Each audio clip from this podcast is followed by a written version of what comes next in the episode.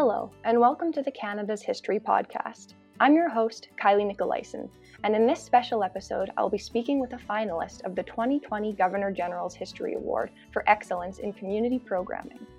This award aims to inspire small or volunteer led community organizations in the creation of innovative programming that commemorates unique aspects of our heritage, encouraging both public engagement in Canadian history and unique community partnerships. These projects never fail to leave a lasting community impact. Today, I'll be speaking with Dr. John Sandlos, a key figure in making the project he was part of, the Toxic Legacies Project, possible. So, thank you for joining me today, John. Um, Perhaps you could start by introducing yourself and your role with the Toxic Legacies Project, and then tell us a little bit about the project and the communities involved. Sure. Um, my my my uh, position uh, right now is at Memorial University. I'm a professor of history, and the Toxic Legacies Project was funded through a Social Sciences and Humanities Research Council grant through the Government of Canada, and I was the primary or what we call the principal investigator on that grant. So, in some senses, I was the project director. But the project was a broad partnership between several researchers at the university, including students and professors, and several communities in Yellowknife, including um, the, the settler community in Yellowknife, the city of Yellowknife, the community of Ndilo, which is um, one of the Yellowknives Dene First Nations communities that's directly adjacent to Yellowknife, and then on the other side of Yellowknife Bay, we worked with Dettah, which is a second community within the Yellowknives Dene First Nation. And what we were trying to get at was the complicated and tragic and somewhat crazy legacy of gold mining within the Yellowknife region. There were there were lots of mines in the Yellowknife region, but there were two principally that had an enormous environmental impact, and these were the Con mine, uh, which started in 1936, and the Giant Mine, which opened in 1948. And both of these mines engaged in a process of roasting their ore to get at the gold. And this had uh, a toxic byproduct. Most of that toxic material, namely arsenic trioxide, came from the giant mine simply because 80% of its ore was uh, within what we call an arsenopyrite formation. So you have to roast that ore to get at the gold and you're always going to get that byproduct arsenic trioxide coming up a smokestack. Con, on the other hand, only had about 20% of its ore body within arsenopyrite formation, so it was less of a contributor to the, the arsenic problem. Nonetheless, beginning in 1949, there was a huge amount of arsenic trioxide pollution being emitted in the form of dust over Yellowknife, um, up to 22,000 pounds per day uh, was being released into the local environment with absolutely no pollution control in those early years on either of the roasting facilities.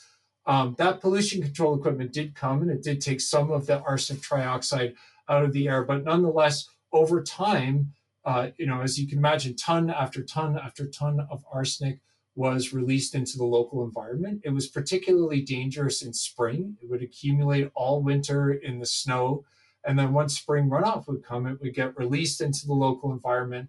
And it was very dangerous for humans and animals living in the area. So um, there was, for example, a cattle farm in Yellowknife, and all the cattle on that farm eventually died. That was the main dairy supply for Yellowknife, and people locally remember that in 1951 that uh, that delivery service ended. Much much more tragically, uh, a child, a two year old child in the Yellowknife Dene community uh, on Latham Island, which is now Ndilo, uh, died in 1951 in April, again during the spring runoff period when it was very dangerous to drink snow water. Um, and so this became a crisis, and uh, government felt like they had to act and they demanded that the mines put pollution control equipment on their smokestacks. So Con had a particular what we call a wet method of collecting the arsenic and they would they would impound that the contaminated water that would result from that process in tailings ponds and that led to its own set of problems uh, but that eventually was cleaned up uh, in the 2000s through a remediation program The big problem at Giant Mine was the fact that they decided to use what's called an electrostatic precipitator, which would basically use electrical current to knock arsenic particles out of the air. Uh, and then eventually in 1959, they added a bag house to that, which is exactly what it sounds like. It's a bag that catches arsenic dust. And so they were collecting arsenic dust, and, and the government was very worried. They did not want that arsenic stored on the surface of the mine. Nobody really knew what to do with it. They talked about taking it out into the middle of the tundra and maybe creating some kind of disposal site there. But ultimately, what was decided what was thought to be the safest thing for the local population in terms of, of mitigating water pollution was to store it underground. So, day after day, month after month, year after year, uh, ton after ton of arsenic uh, trioxide is being loaded under the ground. And that did indeed, in the immediate term, protect the local population from water pollution but it created a toxic legacy of 237,000 tons of arsenic being stored under the ground. The thinking at the time was that permafrost w- would reestablish itself. This was wishful thinking because there's not really a lot of good evidence that there was continuous permafrost in the Yellowknife uh, area underneath that mine. But certainly, as you mine, you release heat, that's going to melt any permafrost that's there. And the problem is, is that mines, most underground mines, there's a lot of water pumping that goes on to keep the water table below the level of the mine. So if, for example, today the water pumps were turned off, water would come up and would essentially flood those arsenic chambers. So what we were trying to do, all of that is a way of giving you a background to the project. The, the essential problems that we were looking at as part of the project is that we wanted to work with community members on four priorities that they identified. The Yellowknives Dene were particularly keen to have some good historical work written about the mine. They have done their own historical work, a lot of it through oral history, but they also wanted people to go through the archives uh, and detail the impacts of arsenic poisoning on their community. Um, the second thing that the the Yellowknives Dene wanted done was they wanted mapping uh, of the, the impacts of arsenic. So we had a student work with elders to talk about places where they no longer go to collect berries, to fish, to drink water, to hunt, and so on. And, and that study gave, again, an indication of the broad impacts of arsenic on that community. The third thing that we did was we worked with a local filmmaker and a, a film company, Sheba Films, to create the film Guardians of Eternity, which you can see for free. It's a 45 minute documentary about the 237,000 tons of arsenic under the ground. It, uh, it's directed by France Benoit with the help of Kelly Saxberg and Ron Harpelle. It's, a, it's an amazing documentary, and you can look at it at guardiansofeternity.ca. Um, and uh, it, it ta- talked about the history of Giant Mine, but also the the legacy of the arsenic underground and also the problem of how you would communicate the danger of that arsenic to future generations so at one point the uh, the canadian government was talking about freezing that material underground in perpetuity forever and and having uh, people pump water at that site forever and maintain um, the the um, the means by which they keep those areas frozen through what we call thermosiphon technology. It's passive heat exchange. Um, it doesn't require a lot of maintenance, but it does.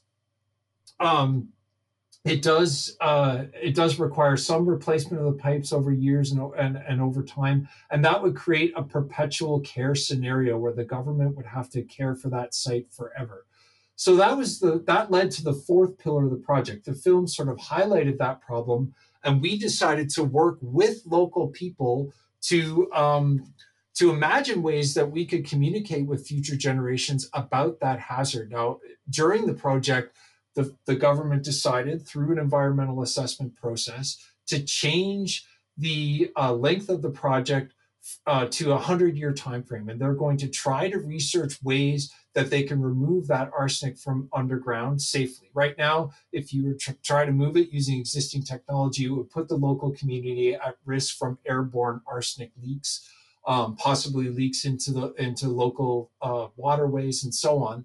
There's not really a safe way to do that. The government's researching how to do that, and there's a hundred year time frame, frame to find that solution. But even in a hundred years, there's all kinds of evidence where human beings have forgotten about toxic sites or where uh, a project budget falls apart and and people don't maintain the maintain the site and so on. So we work with people in the city of Yellowknife, with local elders, um, and with the Yellowknife Dene community at large to imagine ways that we could communicate with future generations about the hazard at, at Giant Mine. I think not only the layers or the pillars of this project you're describing is fascinating but i think the the interdisciplinarity that you're incorporating with history all of this science and this connecting and really getting at these core issues that we want the future generations to understand. I think that's that's really excellent. Um, how did the idea for this project originally come about? Yeah, that was it was almost um, fortuitous. Um, I actually had a previous uh, social sciences and humanities research council grant just to do kind of straight ahead archival work on mining in the Northwest Territories, and that meant going to the Prince of Wales Northern Heritage Center, the Northwest Territories archives. That started in about 2007, and just started to you know started to meet people locally um, people, activists like Kevin O'Reilly, who had worked on the giant mine issue for a couple of decades, um, met some people within the Yellowknives Dene community, like Mary Rose Sundberg, who's a, a leader in terms of preserving local languages and culture. And there seemed to be this convergence of issues. We ended up at dinner at Kevin O'Reilly's place, and France Benoit, the film director, was there. And, you know, I, I, I sort of talked about how we were finding out all kinds of interesting things about Giant Mine in the archives, as well as some of the other mines we were researching. And this idea came up of why don't we do a community project that's centered around these ideas of the film, the mapping study, some more historical work. And, you know, I remember Kevin saying, I think more work needs to be do, done on this issue of communicating with future generations. So we applied to a partnership, the SSHRC Partnership Development Program, and we we got our funding in 2013 and the, and the project ran for about five years um, before we wrapped up. I think it's just very interesting to hear about uh, clearly there's a lot of voices histories plural involved here. How does your project recognize these important important voices in history? I, th- I think the most important voices that we help to recognize, although I, I don't want to take anything away from the community because I think they have developed their own voice and they've they they've produced some of their own histories about their experiences with with mining in the Yellowknife region. But I think the Yellowknife Dene, um, we we were told, for example, that many people in the settler community didn't, believe the Yellowknife Dene when they said that their community had been sickened and that that at least one child they believe more children died during that period of intense ars- arsenic poisoning in, in the late 1940s and early 1950s. Um, so we were able to, um, although, you know, uh, oral history tends to be a, a, as reliable as archival history, we were able to provide the archival col- collaboration for what the Yellowknife Dene had been saying all along. Um, I think the other thing that we did was we worked with uh, everybody in the community to produce some fantastic online reports that are freely available at our, our Toxic Legacies website um, about, you know, again, how how we can send messages to the future about this site. And one of the things that came through loud and clear from the Yellowknife Dene elders is they want any commemoration at the giant mine site to tell the story of what happened there, of the environmental injustice that was inflicted on their community. Um, and and they're they're very keen to have that history commemorated. So we realized very quickly that not only were we engaging in a project of practical communication with the future, but we were also engaging in ideas about how to tell the story of this mine, how to make sure its legacy is recognized, and then also I think you know, from the, the perspective of the settler community, it's important to recognize that many people lived, worked, and died at Giant Mine uh, in mining accidents and uh, during the tragic strike in the in the early 1990s. Um, so it was important to recognize some of the labor history as well uh, at the site, and there were some discussions about how to do that. Now we we didn't have the funding to put those ideas into practice, but we're hoping the work that we did will provide a, a, a sort of a foundation for the community as they move forward and obtain funding through government and so on to, to try to uh, create some sort of commemorative uh, site at the mine that would both serve uh, to tell the history of the site, but also practically ensure that the knowledge of how to care for that site persists over time, so that there is no breakdown in the in the in the care of uh, the toxic legacy at that site. So I think I think we did a lot to um, bring people together from the various constituents within the Yellowknife area, the constituent communities, and we um, I, I, think we revived a, a, little bit of the hidden history of that mine because I think in popular lore around Yellowknife gold mining, the history of it just tended to be uh, celebrated uh, uncritically. But now I think people through our film and through our some of our writing, they understand that it's a mixed legacy. Wow, yeah just talking about communicating with these future generations and the extent to which that the toxic legacies project has really documented a storytelling journey across time but that hasn't stopped moving it keeps going into the future. Um, what do you really think the lasting impact of this project will be both broadly speaking and really specifically to these communities involved?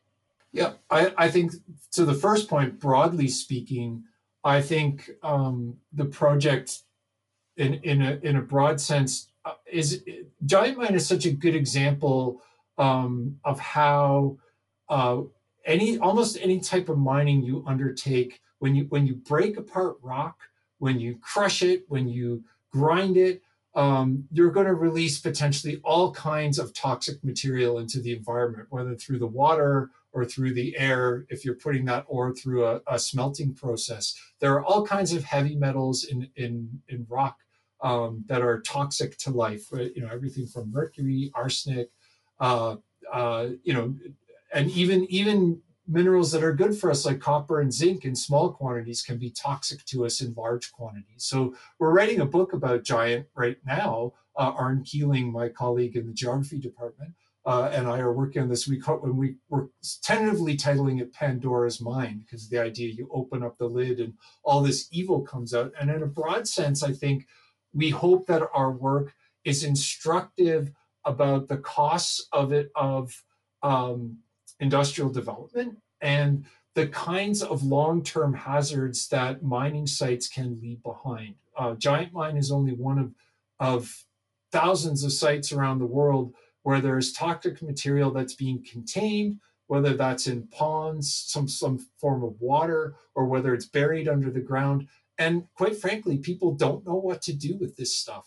And it's it's really something that accelerated in the 20th century as as development and consumption and technology all accelerated so too did the number of these toxic sites so i think that's the broad that's the broad lesson from giant mine the specific lesson or the specific legacy we hope that this project leaves is, as I hinted at before, is a, is a practical way for the community uh, to fulfill its debt to future generations. I think though the community itself didn't steer the course of Giant Mine and, and didn't make a lot of the poor decisions that were made along the way, I think they, they feel that they owe a debt to their children, their grandchildren, and so on to make sure that this site is commemorated in a way um, that there that nothing horrible happens along the way. If that arsenic were ever to be mobilized within water, it would go out into Great Slave Lake, and and it could be a massive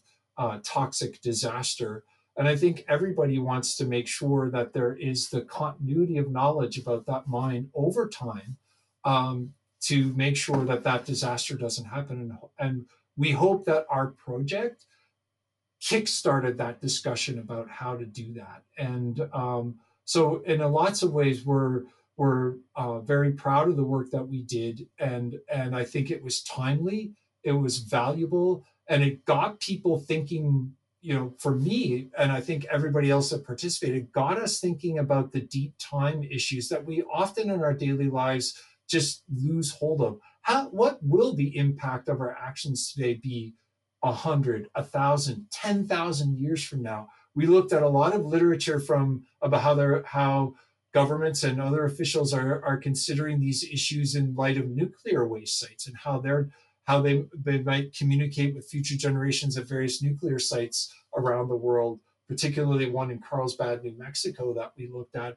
And literally I I stayed awake at night trying to think about wow, these these legacies that we're leaving today, these toxic legacies will have ripple effects through time. And it's important to think about how how do we let future generations know about how to how to deal with these sites. So hopefully, in, in a way, it was a, a small community project, but we dealt with a lot of big ideas. So I think that that was very important.